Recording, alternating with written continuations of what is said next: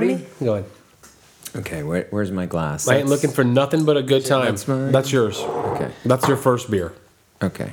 All right. This is uh, Welcome to the Beer and a Movie Podcast, a podcast where we combine two of the greatest art forms known to humanity beer and movies. Sometimes achieving outstanding pairings, and other times giving ourselves the opportunity to wash the terrible taste of failure from our mouths.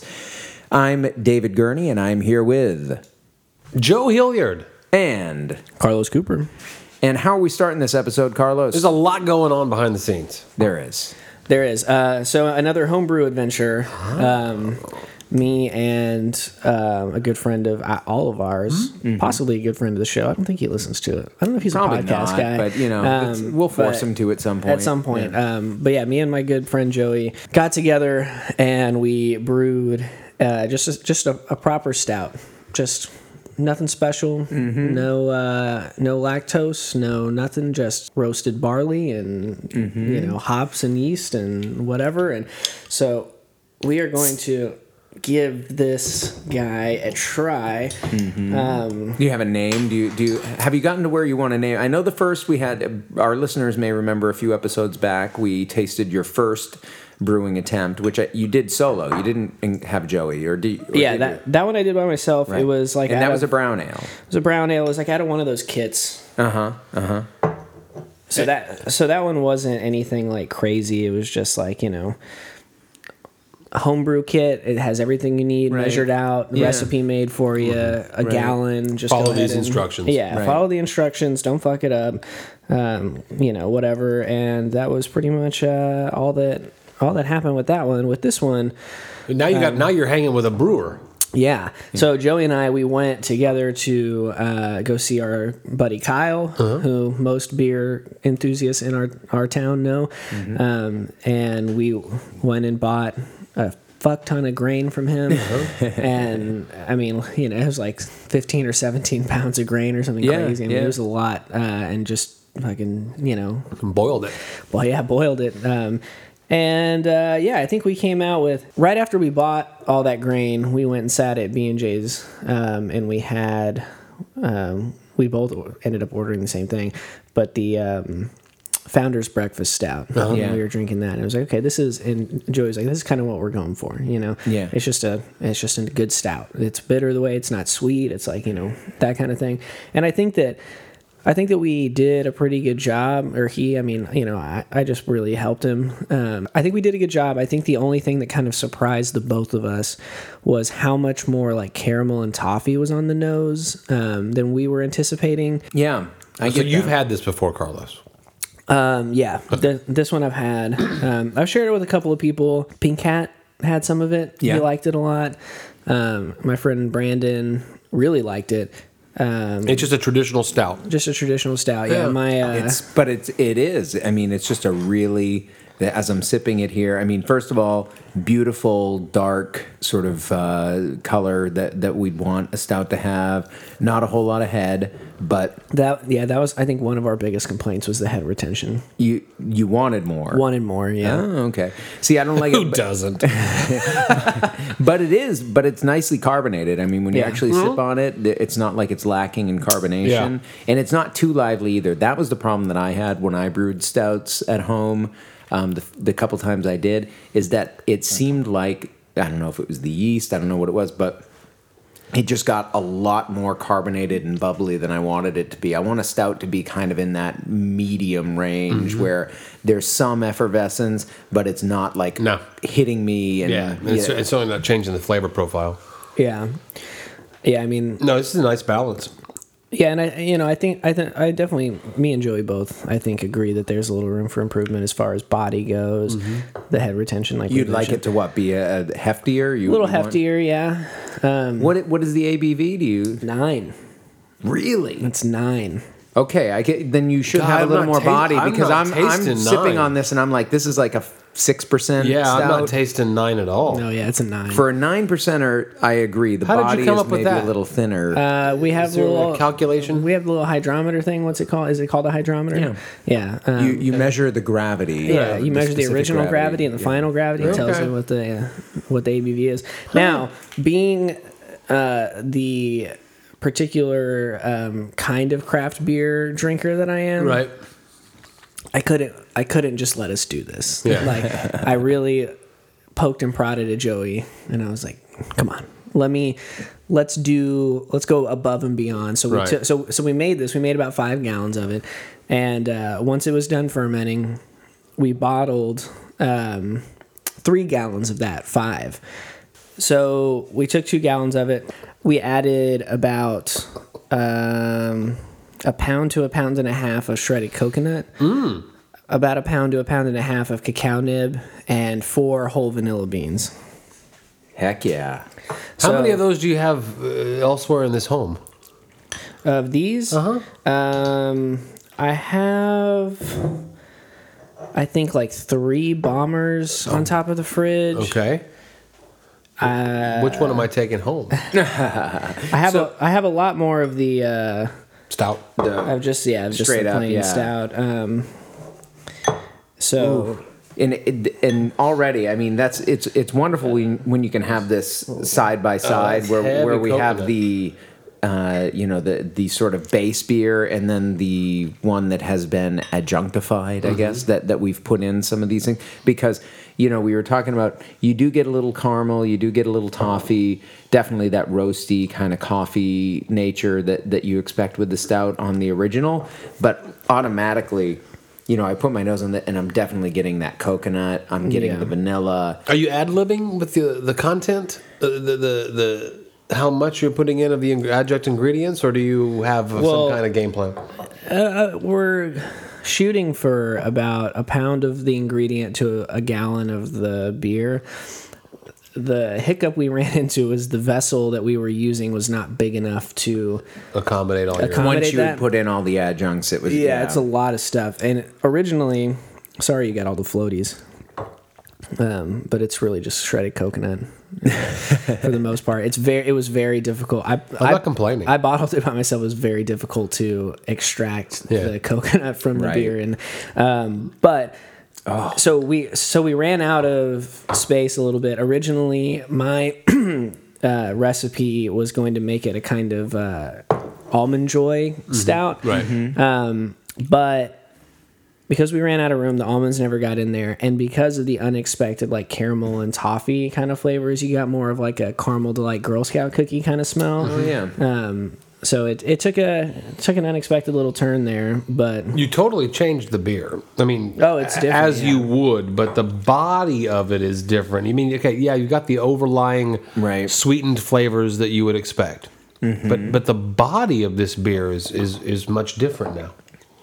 I agree. It it it does have uh, sort of heftier presence. It's it's got a thicker mouthfeel. a lot of The coconut. coconut's not my go-to flavor. Uh, it's my I favorite. love Yeah. I'm I'm a am a slut for coconut. Do you like that uh, Hiwa uh, uh, coconut, Coconut porter? Yeah, yeah. love We, it. we keep that in our fridge. Love it. She Love likes that. Death by Coconut, Death by love it. Coconut is a favorite of So mine from good. Oskar Blues. Yeah. Yeah. The- I mean, this isn't as coconut heavy as that, but it, what I like about this actually is somehow I feel like you and Joey. And, I, and it doesn't sound like it's anything you necessarily aim for, but like you, you got more the nuttiness of the coconut in the flavor than I'm used to. I'm used to that kind of the Sweet. the fruity sweet aspect of coconut coming through in those beers, but this one has more that kind of uh, earthy nuttiness. Sounds like I had a great date. Uh, several. Uh, this has been. I mean, I don't know. Brew Day was like two months ago or something, um, maybe longer. But I mean, I think part of that may be because we used just raw shredded coconut. Okay. We didn't toast it. yeah, Um, I'd put that in a tea bag next time. Oh yeah, that's what we should have done. Yeah. and and whenever I ended up having to bottle it, there was definitely a cheesecloth involved Right. to try to you know. Yeah. Yeah. It, it- it- but it, it was a whole thing. Um, but yeah, I, I certainly. Um, Glasses look a lot different. yeah. Well, you were the first pour, so That's all right. Um, I'm enjoying it. uh, yeah, I definitely, I definitely learned a lot from uh, doing this. Yeah. There's a, a lot of things I would do differently the second time around, but well, I'm I'm certainly enjoying getting to taste Shit, the. I'm uh, enjoying the Carlos journey. Yeah, Bring more a- beers. Yeah, absolutely. Good job. I have a recipe for a hazy one that I'm gonna. That's my next. That's the uh, next venture. step. All right. Maybe Something with strawberries in it. I hope. Get some poteet strawberries. When do those come? Those are, those are in. Coming up. They're quick. here. Is it soon? Oh, they're out now. They're here. Did you They're have here. them at the market last They're at time? market. what are we talking about? All right, folks. All right, so that has been uh, the homebrew roundup, or I don't know. There's got to be some kind of name for this segment we come up with at some point. We need like a pistol sound effect, like homebrew roundup. Ding, ding, ding, ding, Yosemite ding, ding, Sam, ding. Sam. Uh, uh, I actually, I actually have a friend that can play banjo. He could probably do a little. Oh, there we go, A little yeah. theme for it. Yeah, nice. Uh, we'll, we'll get that going. future future episodes. okay. Just like blistering fast banjo. Maybe we can. Never mind. So, So now we have a real episode to get into. right, right. So, th- thank you, uh, Carlos, and let's go ahead and get into uh, something else. Let's stay in the stout terrain because uh, why not, right?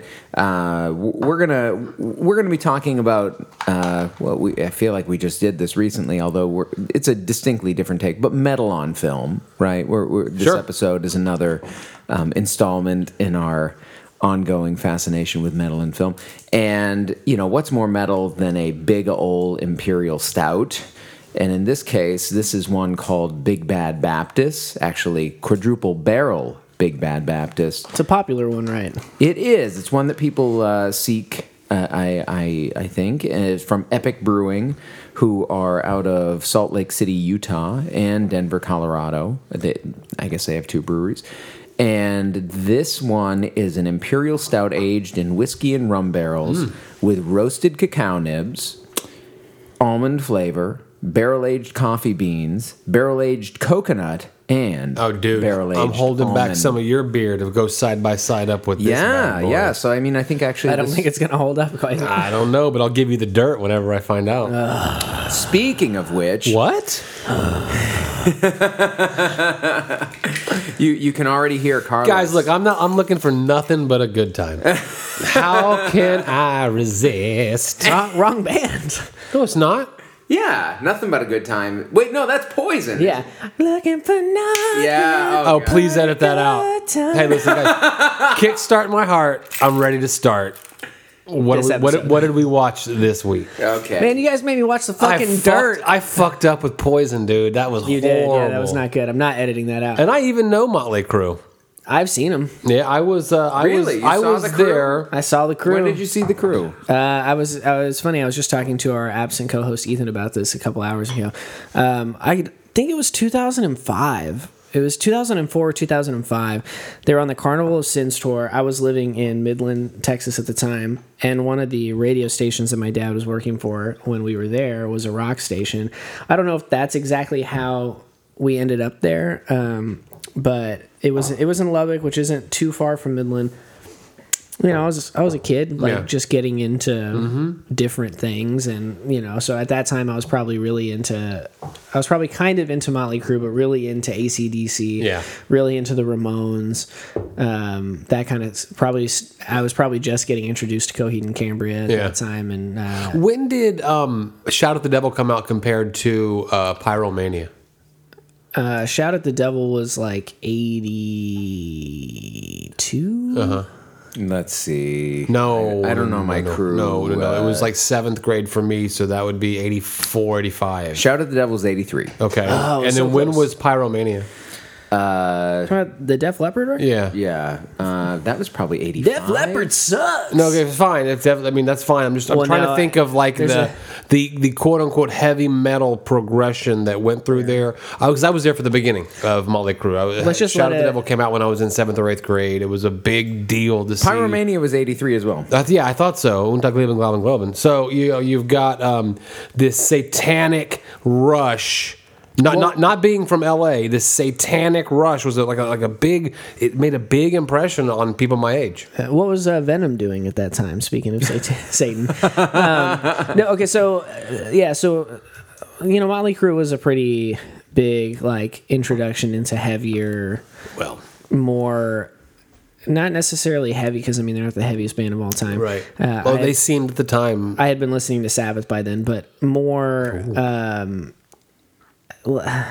edgier, maybe, uh, more shock value, more. Well, the, the the film gives the impression we're in this to, in part, have a great time, and that kind of came through with the music. Like, there's an edge to it of balls to the wall, abandon with you know, shout at the devil. I'm talking about that the first, the, the big breakthrough album that took them nationwide. yeah, yeah, Yeah. yeah, Okay, sure. I can, you know, I can see that. I mean, In the context of music at the time, you have to think I mean, about yeah, it. You for- know, no, for sure. I mean, I'm, I'm definitely not saying that. You know, I'm not saying you know fuck Motley Crue or anything, Right. Um, but yeah, I mean, they were they were a big deal for the time. They, you know, and they it was invented it was new. It yeah, was they invented or they kind of they uh, helped invent that arena level of heavy metal. Yeah, it was it was shocking. Well, they, it was yeah, I I mean, mean, Kiss had been around, and Yeah. you know, it's they they brought together elements of metal and glam rock, right? I mean, Yeah. that, that I think that's the, it- which glam rock had already had that kind of right, which was the most marketable thing for the night for 83, 84, 85. It became that way. Yeah. yeah. I mean, but it was a gamble. I mean, I don't, I don't know that that was a given. And th- now that's one of the things, and I guess, you know, m- maybe we can segue into the film itself. sure, sure, You know, sure. one of the things that I was. It's a film. I love. this is a film. It no, is. it's a movie. Cinema? It's, it's a movie. It's a movie. Okay, Right. beer and a movie. We're Yeah. talking about movies. Hey, this is made by Jeff Tremaine, mm-hmm. who He's a fucking asshole, Helped apparently. bring the world to bring Jackass to the world. Uh, he's an asshole, really? because he made this movie. I mean, he probably is a jerk. I don't know. um, but you heard it here first. David Gurney said Jeff Tremaine is a jerk.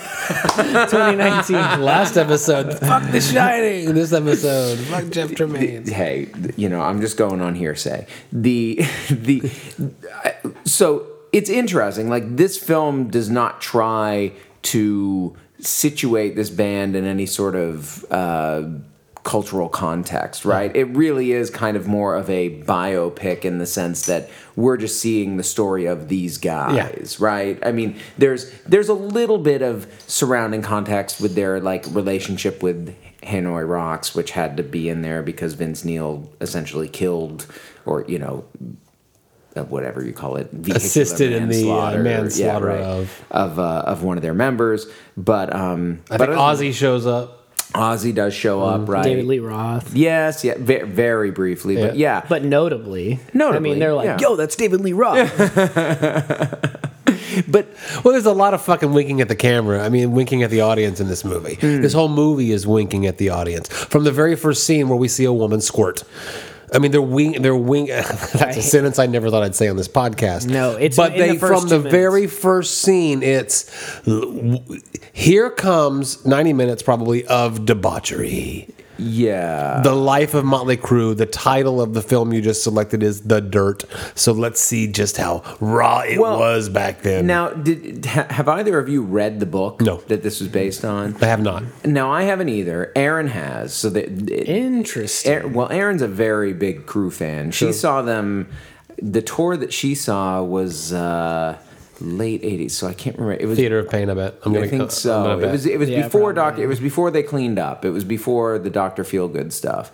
So you know, so she has like a long relationship with Motley Crue. Wow. Love the book, and I think from what I've uh, what I understand, like the book is, you know, Neil Strauss did a nice job of weaving together these different interviews that he did with the four primary members of the band, and you know, in that sense, I could see how the film was trying to kind of capture that. Now, I haven't read the book itself. I have a feeling the book does a much much better job Sure. of juggling, And- and it would. right? But I think that's part of what it was trying to capture with the constant, you know, characters Reading an interview the with- wall, talking to the reading an interview Yeah. is much different than let's now fictionally visualize Right. this time th- th- this this point in time. When uh, and if you're not a Motley Crue fan how can you invest in these characters? You can't. how can you invest in these characters? Even though uh, uh, Nikki Sixx uh, uh, they tried with the, He- with him as a youth the one, and he's the one they're trying to an give. abusive type of situation that he grew up in and how did I how did I come to terms with it all through through art and what was that art? Rock, rock music. Yeah. Okay, I, I, that's fun. I've seen that 50 other times in 50 other movies. So I don't really care about you, Nikki Sixx. But I- once you kind of turn off the idea that you're going to see a biopic of uh, of of something substantial, Yeah. and we're just going to see some crazy, wacky times. I kind of put my seatbelt on and said, "This is the worst movie that I've kind of enjoyed watching." I mean, So you, yeah, yeah. I enjoyed watching this. We didn't turn it off. We didn't have to have a conversation about turning it off, which I'll get to in a little bit when we start talking about Netflix and the pr- the products that they're putting out. Yeah. because because we talk about that on this show. Sure. We do, yeah. Is what Netflix puts out because Right. you know we got them and these are the films that people are talking about. We can't escape it. So, so I'll, I'll get off my soapbox here, but for me, it was this is an enjoyable, silly bunch of nonsense, and that's that's all that it really was. Yeah. There, it, it, it, I'll let you guys go for a little while, but come back to me if you want to hear me rant okay. on this piece of garbage. I mean, I think for me, so Not, a piece of garbage. I- not having I never had a great Motley Crue moment in my life. Okay, like the closest probably was around Doctor Feelgood, where I remember some of those hits, and I remember the earlier ones too. Smoking in the boys' room. You had to have seen that video. Yeah, yeah, no, that, but it, it never really like Right. grabbed me. Um, and and I think around the time of Doctor Feelgood, I was starting to get into more heavy metal. Ver, you know, the, um, that was uh, you know like Metallica, I guess. You know, Right. the, um, uh, Megadeth and you know, Yeah. thrash metal. And when you listen to those albums come out in the context of that time period, you go back to Motley Crue and you're like, this is joke music. Well, it's it's um I don't know Yeah. about joke, but like it's a more cartoonish take Sure. on, It's on laughable. metal, and yeah, and but I don't think it's necessarily trying to not make you laugh. I mean, I think it wants you to laugh along and have fun. We want you to have fun. So you know, I get it, but. I agree with what you're saying. If you don't know these people to begin with, if you're not really invested in them, this movie's not going to really convince you to get invested in them. Although I think where I had problems with the film is that it seems like it is trying to sometimes, right? I mean, I think the opening with Nikki Sixx as a young whatever, you know, teen what he was 13, I guess in the opening 10. sequence the, wh- whatever he is, um, you know, young man who's making the conscious choice to get his mother locked up so that he can go into the foster care system and, and kind of get out of that. I mean, there was something potentially emotional and, and, and that I could like get connected to, and yet it's done in sort of a tongue in cheek manner that kind of kept me from. And then he connecting with it. abuses the, the the breakout of it all. I get out of the situation, and then I can I completely abuse that. Right, and and then you know, and then you go into the you know stories of debauchery and all and, and all the stuff that's going on, and I just couldn't, I couldn't figure out how to roll along with How it. Like, am. I am I supposed to be laughing with these characters at these characters? Um, Mm-hmm. w- what is it that that because it does it did seem to want me to laugh, but I just couldn't tell Mm-hmm. Yeah, where that we'll, we'll, we'll spend going. seven full minutes establishing the idea that we're going to get to know this guy, so that we can then find out that he's killed in a car wreck. So, so Right. but there's, there's no laughing right now. Right. So- right. Well, and then once you get to the sec, the the you know third act of the film Uh-huh. or whatever, where it really becomes about addiction. and stuff, like, but you haven't prepped me to care about like these addictions that they have. Isn't this a silly thing? If Aren't we saw Vince Neil having sex with the, so many people back then, a movie version of this graphic sexuality in the in the dressing rooms of the shows, Yeah. in '83, Right. that would have been groundbreaking cinema sexuality, right. But in 2019, we're seeing it's not with porn available anywhere you want it on any internet connection you have. I don't. This isn't shocking, no, and we know this all went on. No, it isn't shocking, and it's It- also and it's also to some extent, at least for me, kind of troubling. Like I I see it, and I'm Right. like, there's no attempt at Redemption. any well or even just any sort of like none of those female characters No, no. get any Yeah. sort These of, are mindless screws. yes Yeah. i mean that and and honestly Which is what the groupie scene would have been. No, but those they're still people. Oh, I but don't that know, that's a choice. happened. But I it mean, happened. look at a film like Almost Famous, right? Sure, sure. Almost They're Famous. hum- they're human. They're deeply humanizing the, same character. Yes, Right. Uh-huh. exactly. Like that's a film, and it, and it's a film, and it and it isn't like it doesn't then- pay attention to the rock star. But then she gets gambled away for a case Right. of beer to humble pie. right. Okay, I'm. It it exposes some of the negative aspects of that, but it also humanizes all those characters. Uh-huh. But they're not just naked figures right. in a dressing Th- room. This film has no interest in trying to show, which makes you not like Motley Crue very much.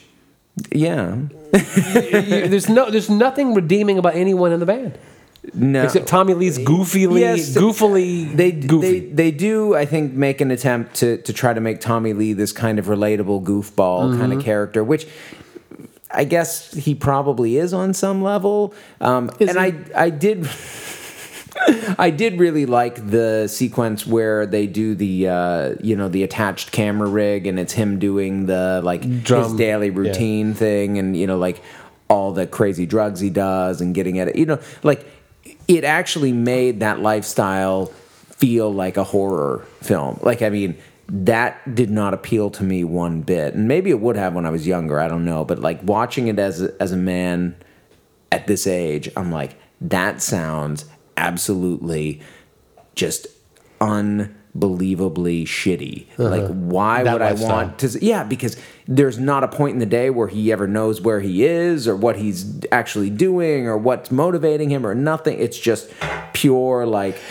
and they don't sell Id. that the music is any kind of therapy to any of it. You know, that's a good point. And there, yeah, there's no attempt at sort Artistic. of. Artistic. Well, and that's what I'm saying. Like, the, we wrote lyrics for you earlier w- w- when we were saying like you know th- this is like this sort of instance of metal uh-huh. like breaking it big on the mainstream but you know it was bringing together glam rock and uh-huh. metal. And i'm kind of you know as, as somebody who loves popular music and who's interested in all these different kind of trajectories i would have been really curious to hear like well what was it the stuff that what was the stuff they were listening to that they thought oh i could do that or you know like what was this? stu- who were the bands that they were seeing that they thought oh we should take elements of this and do that mm-hmm. because that's kind of interesting to me like the alchemy that goes on with they're all influenced by certain things what is it that they bring together of their influences but this film has What no, and what is no original? interest in any of that it's just like let's celebrate this debaucherous lifestyle that these guys The dirt. led. Right Yeah. and then eventually try to offer you some story about redemption and addiction Mm-hmm. and yeah Carlos, wake up. I, I'm awake. I was, I was letting you guys do your thing. Yeah. well Um, so I took notes while I was watching this. Can't wait. Two minutes in, Yeah.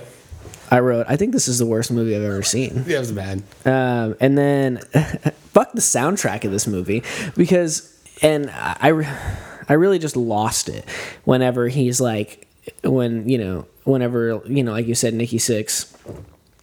They're trying to humanize him. He's had this terrible childhood, blah blah blah blah.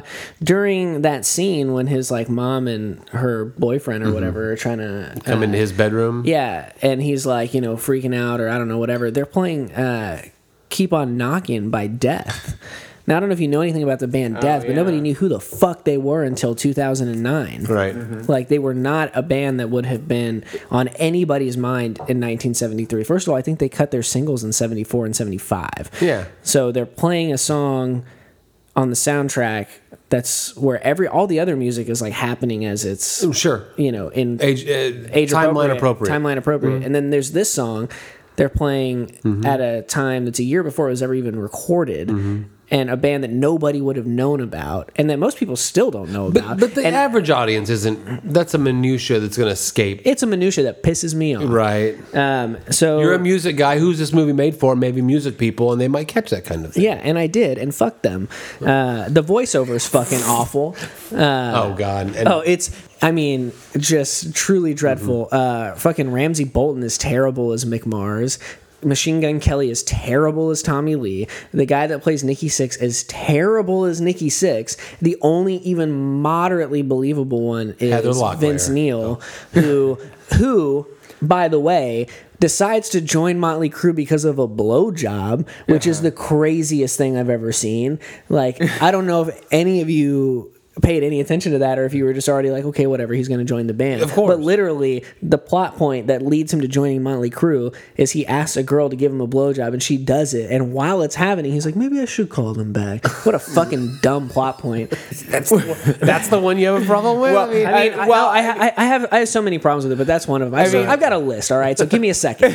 Uh, yeah, I let you guys listen. I let you guys talk. But fuck Machine Gun Kelly, just in general, like him as a person, as a musician, See, as I an don't, I actor. don't, I don't know him outside. I know he's a rapper, right? yeah, the only reason anybody knows who he is is because he tried to go toe to toe with Eminem, and Eminem bodied him Ah. and made him look foolish. Okay. And so now he looks foolish in this movie too because he's a fucking awful. he's an awful actor. He's one of the worst actors I've ever seen. And the only thing that I give him even the slightest bit of credit for is that he wasn't given a whole lot to work with. Now, the scene where he goes into the diner with his girlfriend, sees Nikki Sixx, says, "Straight over and talk to him," blah, blah, blah, blah, blah, and then he does it, and he fucking pulls his drumsticks out and st- starts twirling them. Go fuck yourself. Who is who the fuck is carrying drumsticks around wherever they go? Nobody. Someone that wants to be a drummer for a rock band. 18 I've wanted- Tommy Lee. I've wanted to be a drummer for a rock band at a much younger and stupider age than Tommy Lee was Right. Mm-hmm. at that point, and I never carried drumsticks around. Eh, Where, where's he putting them? Uh, I, don't know. But He's tonight wearing, you learned why you're not a drummer in a band. He's you didn't wearing- carry your drumsticks around. That's all you got to do He's, is take he- him to a diner. he's wearing uh, tighter pants than anybody on the face of the fucking earth, and some he's got room for drumsticks to not be like conspicuous or noticeable or whatever. Go fuck yourself. He puts him next Uh, to his penis. I've seen that sex tape. Okay,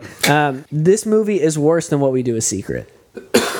It's a worse film. yeah. It is a Well- It is a markedly worse film than what we do a secret. Let me I, I finish. think it, I think it's lit better. it, you might have something there. Um, how many struggling band montages do we need to see in our lives? Like every fucking biopic about a band has like you know a scene where they're playing with a guy who ended up not making the lineup, who's not cutting it, and then somebody's got to tell him to people in a leave or whatever. bar. Yeah, yeah, and then uh, not in the history of the world ever. Ever has there been a full on brawl Right. In That which make- the band got up and finished their set? Oh, or that, that turns the audience. that turns the audience in their favor. never, was- never has that happened ever in the history of music. Right. Never in the history of music has a, a, a lead singer mid song walked off so casually to have sex in the bathroom, only to come back post coitus to finish off the one song that they were in the middle of. I mean.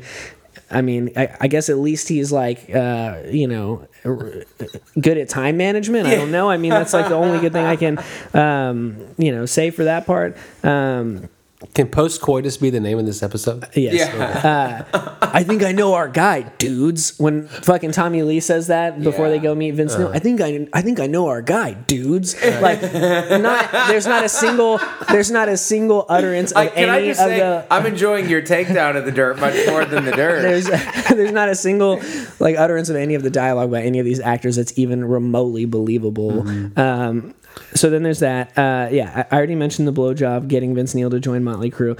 I've never seen someone as bad at fake drumming as Machine Gun Kelly is. Yeah. The way that he's flailing his elbows in the air when he's playing is is as as someone that actually knows how to play the drums, wildly offensive. Yeah. Um, where the director was during those scenes, saying, "Hey, man, maybe uh, put your elbows down. Nobody flails their elbows in the air when they're playing drums." Uh, somebody should have said that to him. This is one of the parts that really, really lost me. Is that every one of these actors is playing their part as if the character they're playing knows that every single word that they're saying is of historic significance Mm. and is incredibly important and carries this huge weight with it which I don't care what any of but anyone in Motley Crue says today they did not know this was going to happen to them yeah. they did not have any fucking idea that they were going to end up being the mega band that they are. And in the scenes where they're first getting together and first like playing their songs together, everything any of them says is like, yeah, really. And it's like, you know, it's like they're fucking delivering the Gettysburg Address every time they say anything together as a group. And it's fucking dumb because that's not how shit works. Like, that's not how that stuff happens. Let's try to get that first gig, and then if we let's try Yeah. to get to the script, Yeah, let's just- and then let's try. exactly. That's That's, not it. It's that they got together. Mick Mars was a brain about the whole thing, Yeah. and and and and, and six weeks later, Yeah, and I, I mean, and I mean, I know that Nikki Sixx did write all. He he was the songwriter, Sure. and I know that Mick Mars was the talent, Right. and all that kind of stuff. Yeah. But that stuff didn't happen right away, you know, and it wasn't like it didn't. It, the the whole thing was ridiculous. Um, Well, it had to be a. It does have to be collapsed for time. It does have to. Well, be, this is- but, well, of course, but it's but- not edited or, or presented in a way that. that's in any way believable. So I and I And we know the end of the story. Yeah, and I've already mentioned the part about the audience member clapping after the brawl. That was really dumb. was I so was bad. really, really fucking sad. Pete Davidson is associated with this because I generally kind of think he's funny, but he pulls up in the fucking Steve from Blue's Clues shirt, like Yeah. looking ridiculous, Uh-huh. and it's Which is probably super- what, the guy looked like. But every single time that Pete Davidson was there, you said, that's Pete Davidson, Davidson." being given shitty material to, to deliver. Well, not not just that, but that's Pete fucking Davidson. That's not whatever the executive's name was. You know, like you couldn't pick a worse person to try to play another person.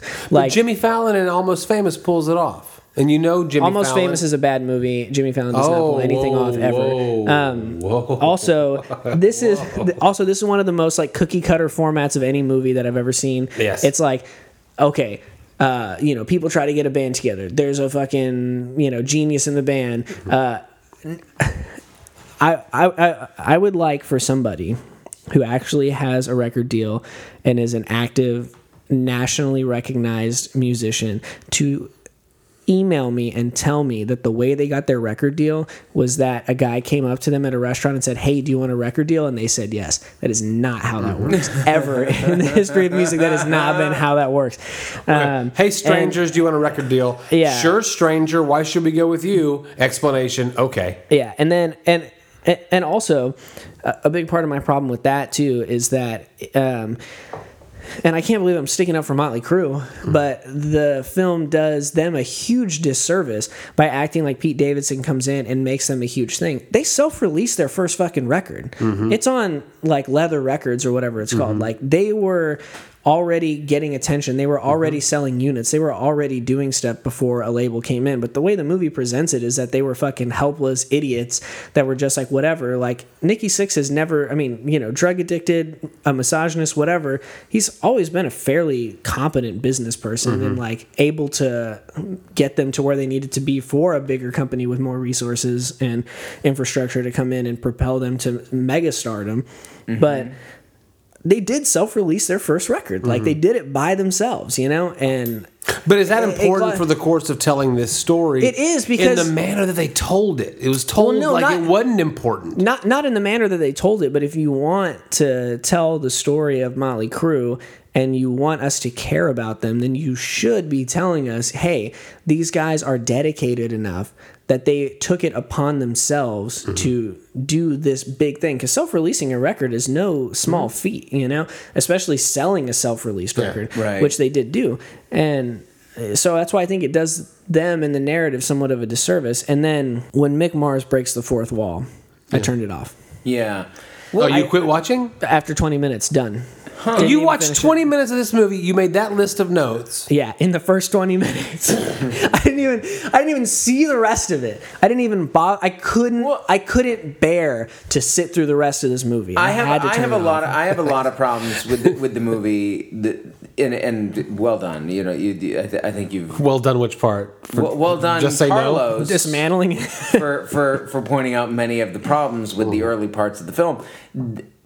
However, I think a lot of what you're talking about comes out of this general uh, aspect of musical biopics that the that sort of need to compress all of this actual historical um, you know d- development of a band and how it emerges and all that stuff into less than two hours mm-hmm. right? And that you're compressing that and you're kind of doing that. And i agree it kind of does a disservice to it. I mean we we listen back to a few episodes ago when we did our little riffing on bohemian rhapsody. Mm-hmm. You know a lot of the problem that that we had with that was it's it's collapsing all these things. It's turning much more complex issues into these very sort of succinct like single scenes Single lines of dialogue single lines of dialogue. And and so this stuff you know it so i was thinking about that. I was watching it and i'm like well what are the musical like sort of uh, biopic films that I've actually enjoyed over the years. And I think you know, it's much better to approach like specific moments in maybe a band or an artist's history, right? Like I look at a film like it, this is going to seem like a weird leap, but Love and Mercy. I don't know if you guys ever saw that one. This is a film that like takes specific, actually, kind of two specific periods of Brian Wilson's life, the Beach Boys, right? Where Oh, I've heard of this. Yeah. it's- yeah, it- I think it- uh, John it- Cusack and Paul Dano. Yes, exactly. So it chronicles like his early experience of great success um, in the studio with Pet Sounds and these, you know, like so it has that with Paul Dano playing him as a younger man, and then it contrasts that or kind of goes back and forth between that and these scenes of him in the '80s where he's under the sway of this therapist uh, Eugene Landy, and that's John Cusack playing Brian Wilson at that point. And so there are like different periods, but it really restricts itself to those. Who was the like- director? Do you remember? that's a great question. I don't, don't I even look know. it up. I just, but it's I, it, I didn't mean to stump you. I was just curious. it was really one of those films where I was just really impressed with. Mm-hmm. I re- I totally enjoyed watching it. I thought it told a really interesting story, but it was much more modest in its scope. But there was also there was also elements of filmmaking.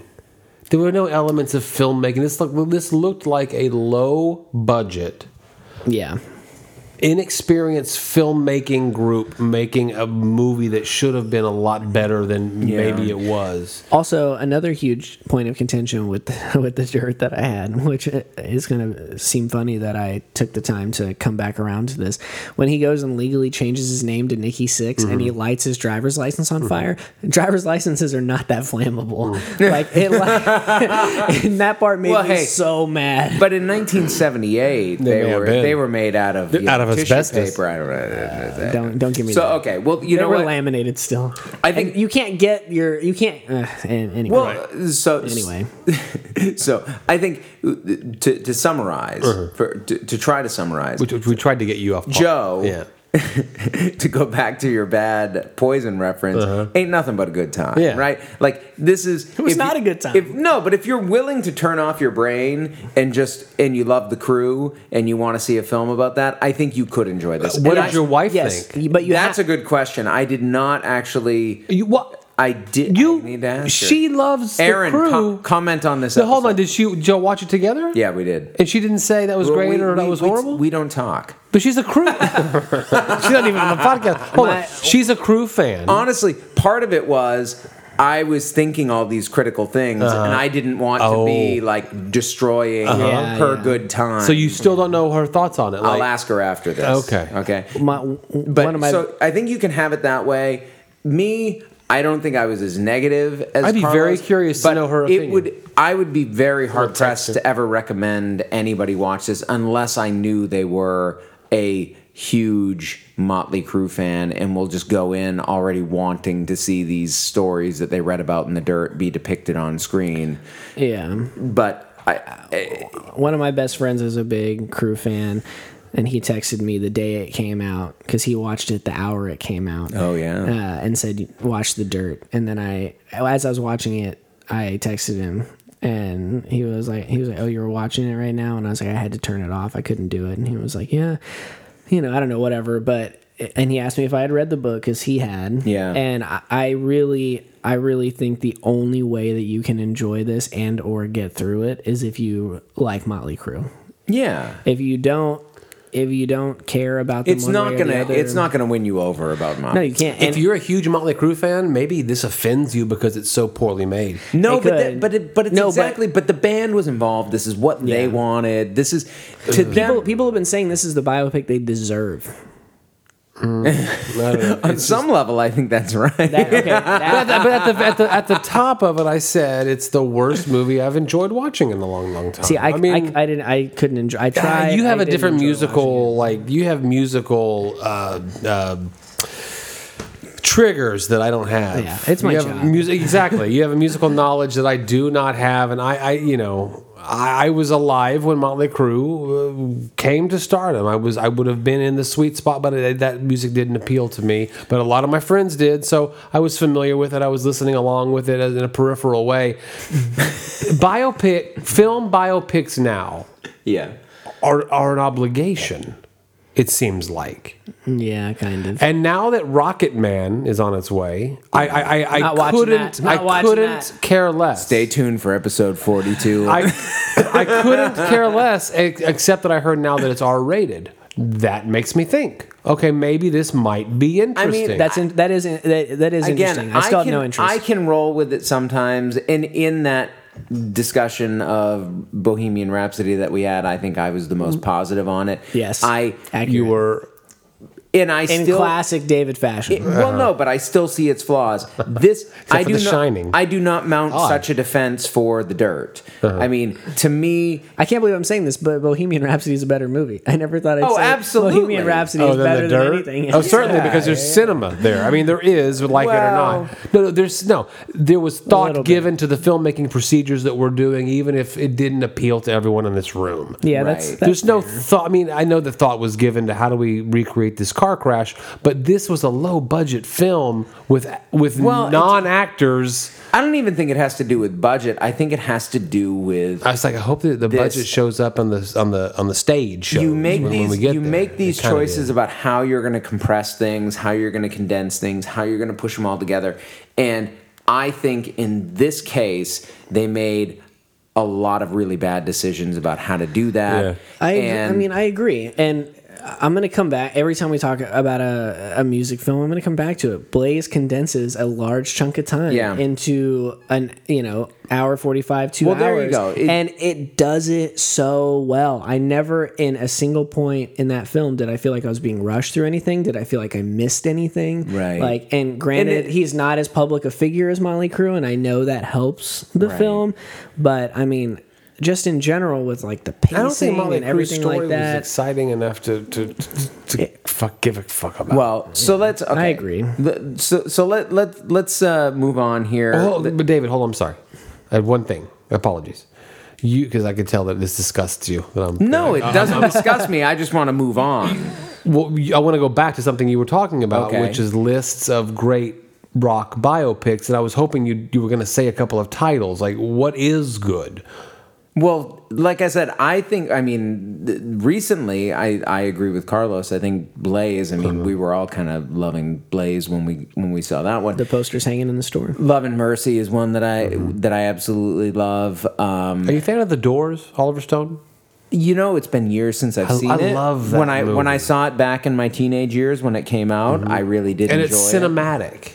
And talk Oliver about Stone. and talk about the use of soundtrack Yeah. in the film, and not just the Doors hits, although they're there, but Right. other ways that they Right. incorporated in. There's a lot of lost opportunity here, but I guess that wasn't the film that they were trying to make. No. when the first scene you see is, you know, Yeah, we don't Yeah. need to. You want me to say that again? No, Yeah, no. I kind of wanted to say it again. It's fun to say. I, hated, I, mean- hated that scene.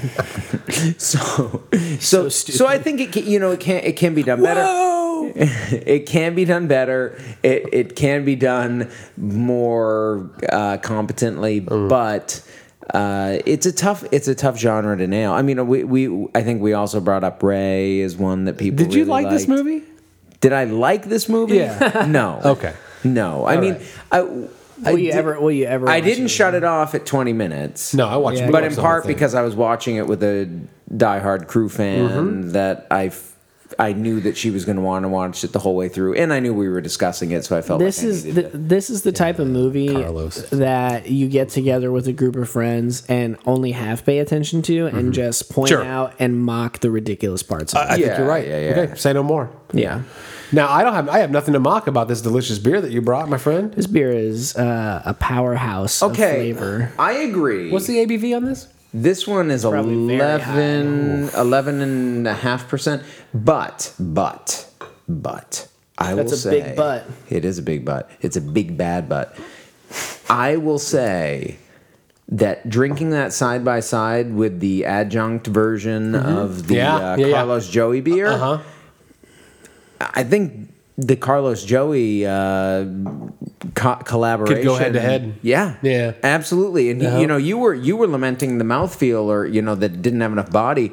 I don't know if the Big Bad Baptist has all that much more body. I mean, it's uh, I would I would agree with that. I think um, it's got it's got great flavor. there's a lot going on there. There's I definitely get the vanilla. I definitely get, but I get a lot more coconut out of yours than I do this one. I I agree with that. I mean, I think that I think that the um, if we're going to compare the two, that the Big Bad is a little more multi-dimensional and layered as far as flavors Well, go. it's Like, got the barrels going. It's got I mean, the barrels. the, it's got the whiskey, coffee. I mean, there's Yeah. definitely a lot, a lot happening there. Whereas ours, our our adjunct stout, is a little more straightforward. And that's also your first brew with this well, recipe. I mean, for sure. I'm not. I don't have- think that I'm going to do anything on the level of Epic Brewing like straight away. But uh, um, I just, I just think it. I mean that. but I, but but I, you ours poured- is easier to drink. yeah for sure. I can I can throw back more of it in a sip than I can. Well, you can taste. You can taste this ABV, and we couldn't taste yours. Yeah. Right. Right. Well, and I think especially because you have that barrel character, Yeah, right? yeah. The whiskey and the and the rum, like you, pretty boozy. You It is pretty taste boozy. it. Yeah. Whereas yours does not have that super boozy. I mean, I'm Yeah. surprised. I'd like to have a bomber of this just in my reserve at all time, though, just for that right occasion.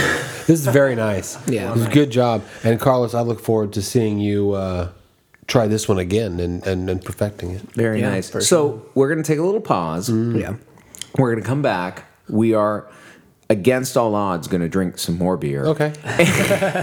and and do well, as we do that, we're going to talk about not a biopic, but A rockumentary. a Rocky a mock Uh, rockumentary. you gave it away. Yeah, that I think hits all the right notes.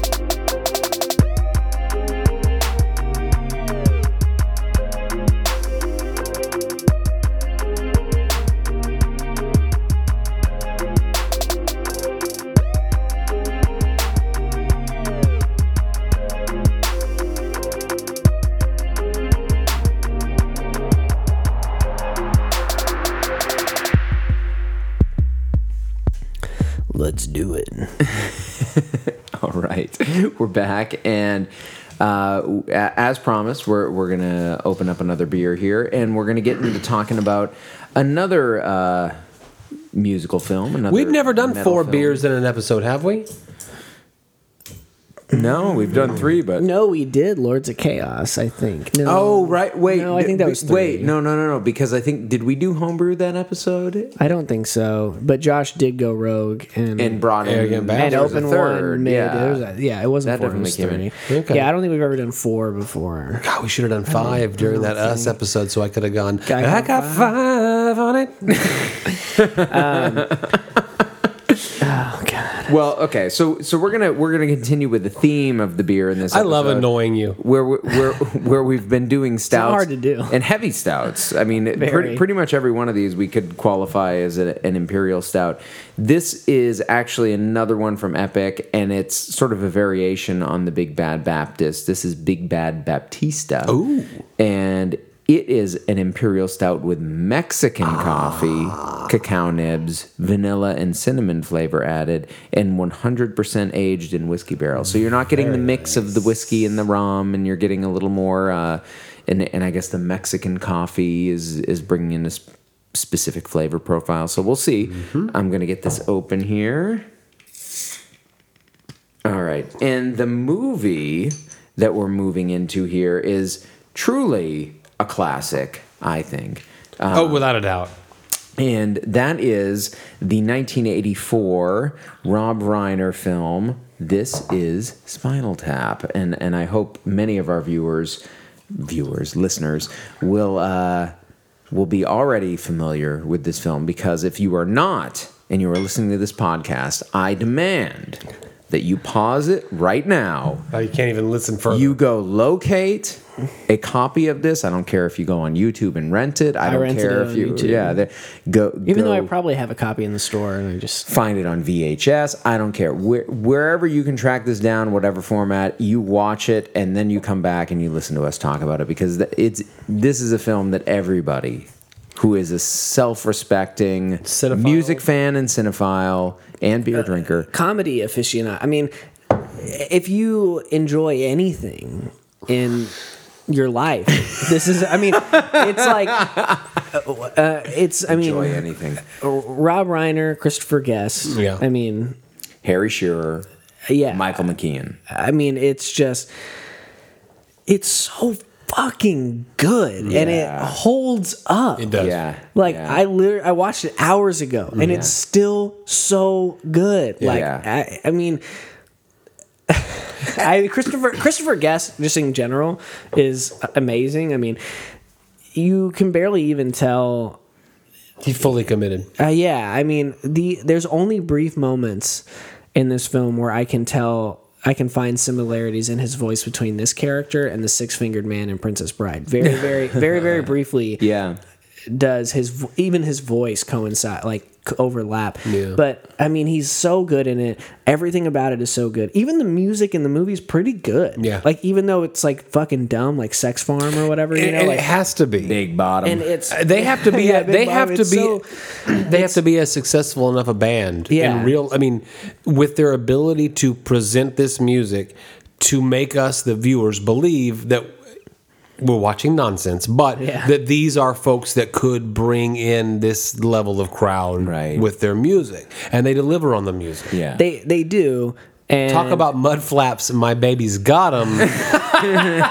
so okay so the the music is good but the comedy Mm-hmm. is what truly goes to 11 yeah. in this film Yeah. uh, i mean it's like so so, so, many good bits, like so accurately and so just like perfectly lampoons the aging rock star in a way that despite the fact that it's placed in a certain time in a certain kind of band that does certain things we still get it you know like it right. still makes sense today and uh lampoons the misogyny of the, of the all whole of it eighties. the smell of the glove i Yeah, mean the, well, the- that's it. That's it. I mean, there, there's so much that this film does well, but that, but that's certainly part of it. And and when you, fran drescher yeah, it was- so you know, just again, if you didn't already do the pausing and watching it of it, just to give a little tiny, you know, so th- this You is should a- have, though. Yeah, right, right. This is a film that is fictional, but it takes as its premise that there is this sort of aging metal act spinal tap mm-hmm. that comes out of the UK and is sort of coasting on fumes essentially is trying to be relevant still but is struggling and is mounting this American tour behind this new album of theirs. That's not out. That's not out but should be. No foreseeable release they, date. they think it's going to come out. Um, and and seeing them struggle through it. So now to go back to the last segment where, where we were talking about this like i think right off the bat the fact that instead of trying to like cover this entire band's career you do get some like it's Right. it's it's presenting itself as a documentary right, Right. it's a mockumentary it's so But people thought it was real when he came Oh out. yeah, easily. And I'm I think to this day people probably stumble upon it and are and are convinced that oh yeah, that was an actual band. And I mean it gets confusing because they have performed and they have toured. Yeah. And they, and they've put out actual albums.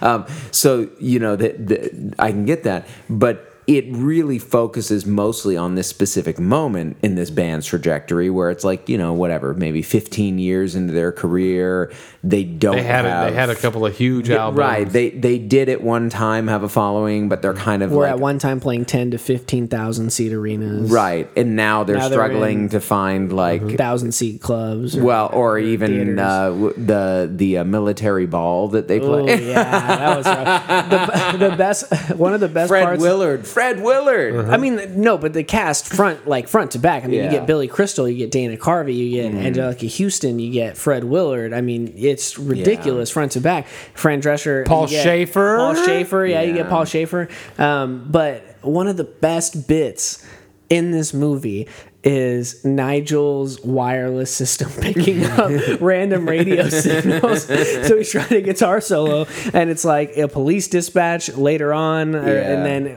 uh, you know like different naval people trying to communicate with each Yeah. other, and he's poor guy's just trying to play guitar and doesn't know what to do with himself. when you've made Spinal Tap, it's easy to make Best in Show. When you've made Spinal Tap, it's easy to to evolve A mighty into what we uh, what we know. Right. But uh, Well, it's- uh, you know- uh, waiting for Guffman. You can't make waiting for Guffman if you haven't made Spinal Tap. But how did these people come together to invent a genre? To invent so much? Right. That's what's amazing there- to me was- now. Was there a mockumentary before this? What did they look back upon and say we should do that, but different and better? With we should do that, but with heavy metal. I can't think of what that would have been. Yeah, there there I were. think it's- there were. There were To- to- mockumentaries To, answer? Carlos's question, yes, there were mockumentaries. No music mockumentaries that I think that I can think of, but there there were definitely uh, films like David Holzman's Diary um, and The uh, Ruggles. The, the Rutles, right? Rutles, yes, the yeah. music. that was. uh, you're absolutely right. that was a few Motley, years before uh, this. The fake where, Beatles where uh, Eric Idle did Monty the Python. exactly like this kind of mirror. I know it version wasn't of Monty Python. It was members of Monty. Python. right. I had a So- I had one of their records in recently. Yeah, I'd never heard of really them before that. the yeah. Rutles. Yeah. Uh, yeah, I mean, uh, from what I understand, uh, Christopher Guest and Michael McKean. McKean were like college roommates or something. Yeah.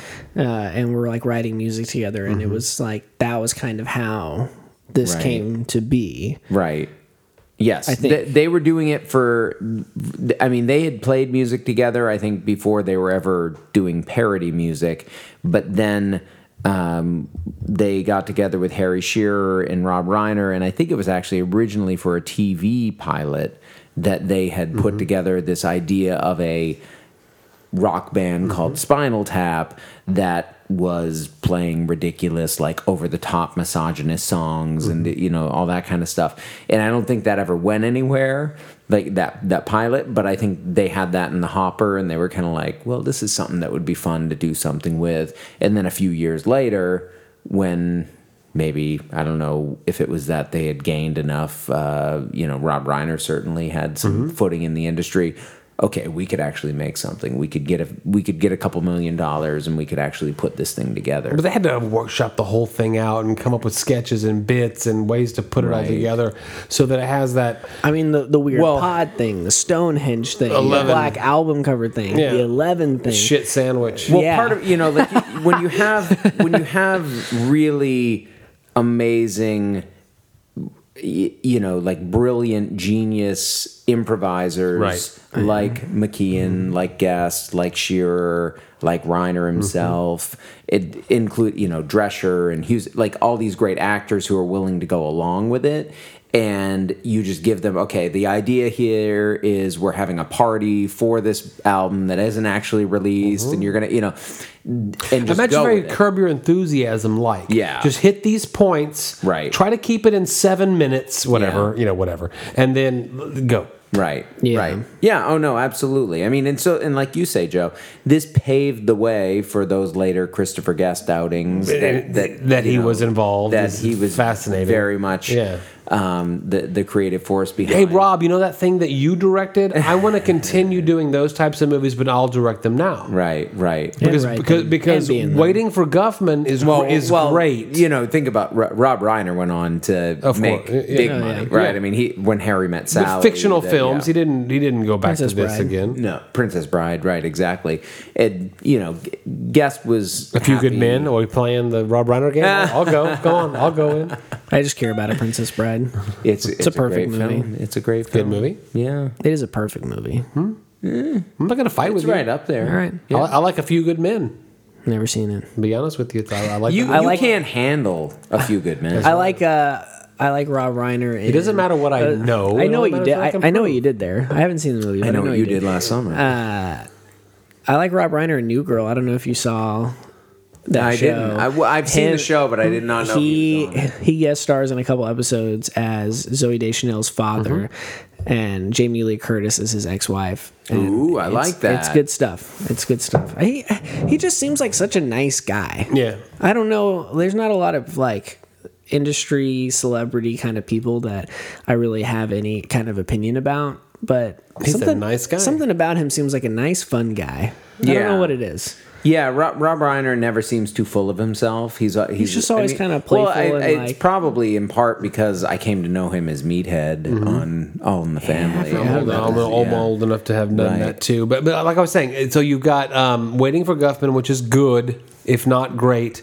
But Best in Show to me is the Well, the it- crest of this whole family that's Yeah. making movies together.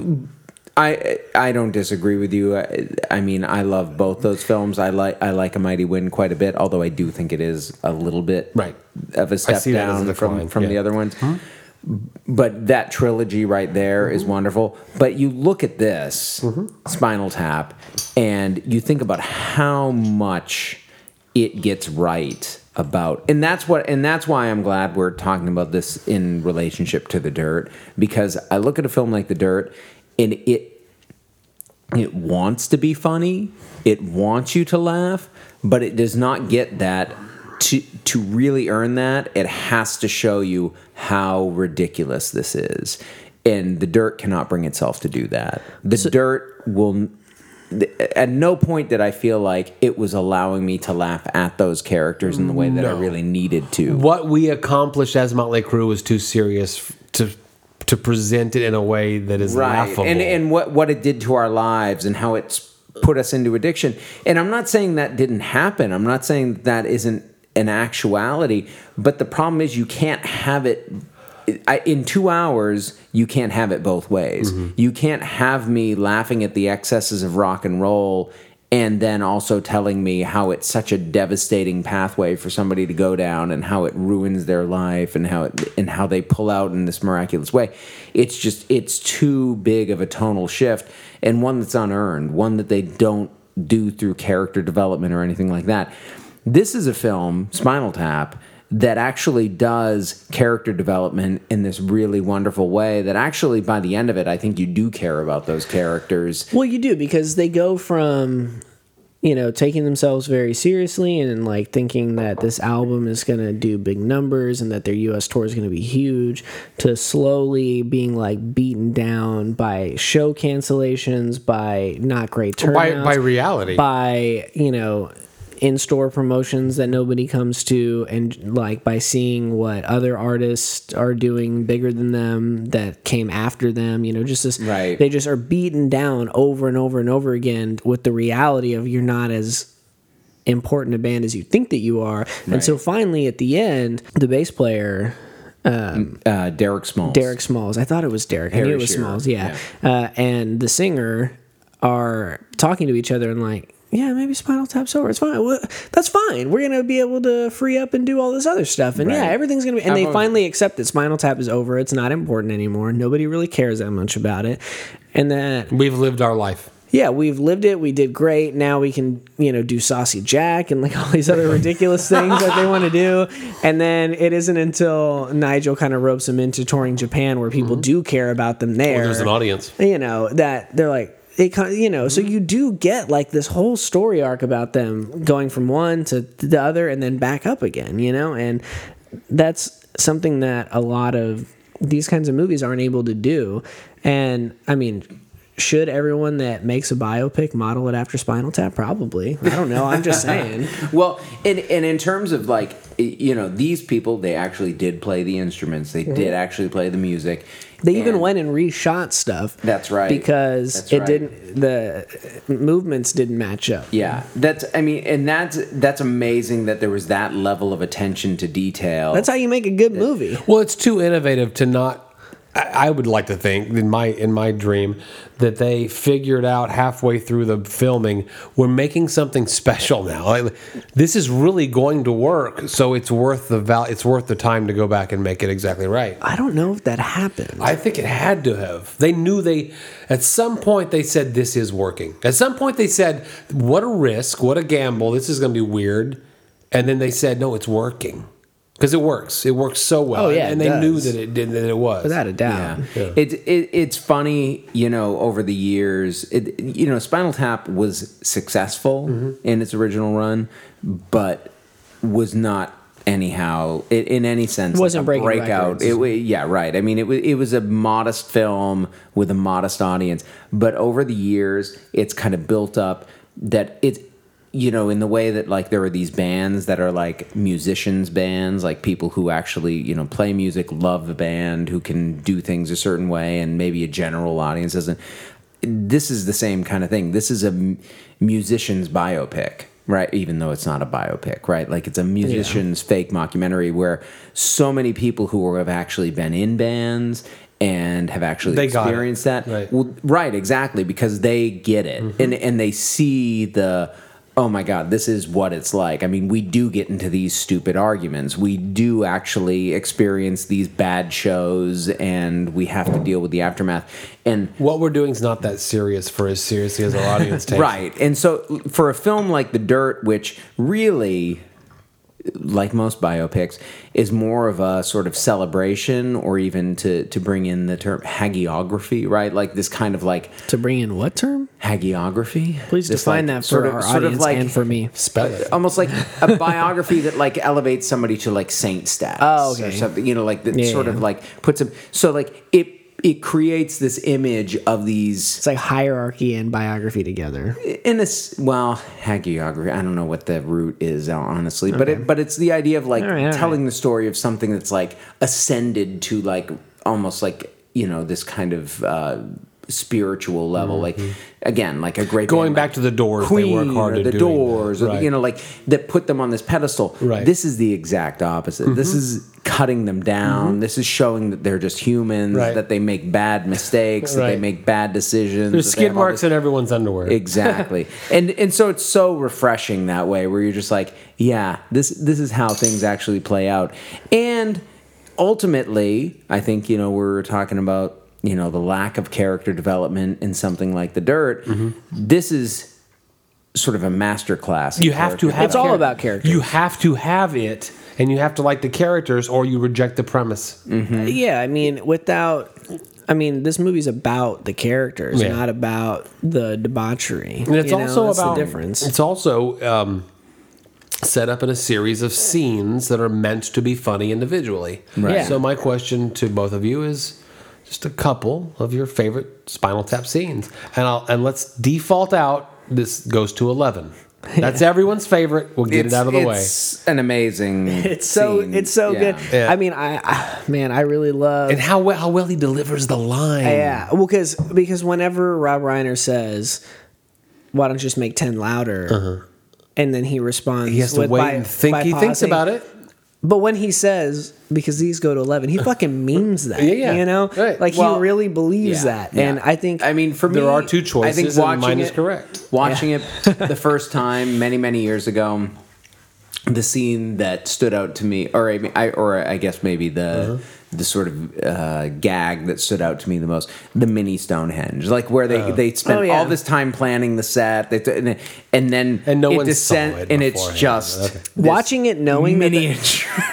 And Watching there's- it knowing and that's there's little hap- people dancing around it Yeah, that, are, that are about to knocking crush it it. over. Yeah. it's so good. I mean, one of mine is uh, the the the cucumber wrapped in foil. That's so good. That's so Yeah, good. the, I uh, didn't. I, okay, so I saw At the airport. I saw Spinal Tap for the first time when I was much, much, It's much so younger, and I didn't get it at, as much at the time that I get it. and it's his and it's his delivery, and there's nothing wrong. Yeah, and I don't like, understand okay, what yeah. what's the problem. Um, Very I very good. two of my favorite scenes. I re I really like when uh, Rob Reiner, as as the director, is reading um, the, review. the reviews, and they're and they're and they're just like really trying hard to take it well because they know they're on right. camera. And Rob Reiner's trying to deliver it well. Like, Yeah, I, I- yeah, I don't want to be rude, Yeah, but yeah. Uh, that part's really funny. Rob, Rob, Rob Reiner's Um, really good as an actor. He is. Yeah. I mean, he's great at he's great at most things that he does. Mm-hmm. Um, but and then I and then I really like the um,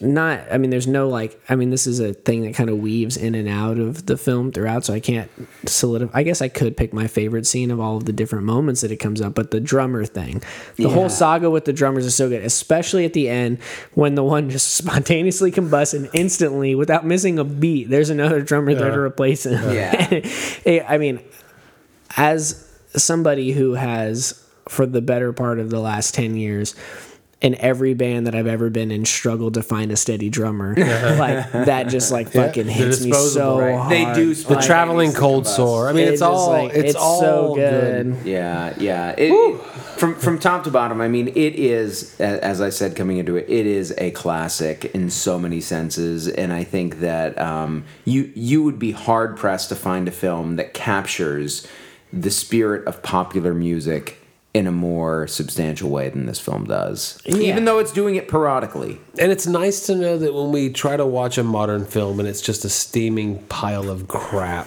that we can go back and look at some of these classic films and know that they'll clean our palate. There is quality out there, and you can make a rock film that's incredible. Yeah, you can. Yes. And they did. It's doable. Even though it's not a real they band. did. Who Even though it's not a real band that became a real band. we need the next Spinal Tap. I feel like we're there. I feel like we're ready. Was that going to be a Spinal Tap. mockumentary?